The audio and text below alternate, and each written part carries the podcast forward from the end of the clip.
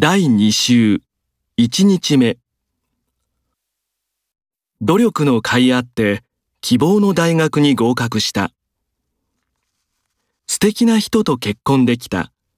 この年まで待った甲斐があった。手術の甲斐もなく愛犬が死んでしまった。予選で落ちてしまい一生懸命練習した甲斐がなかった。今の仕事はやりがいがある。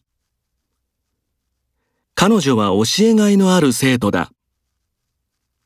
借金してまで海外旅行に行くなんて私には信じられない。借金までして海外旅行に行くなんて私には信じられない。嫌な思いをしてまで彼女と付き合うことないよ。嫌な思いまでして彼女と付き合うことないよ。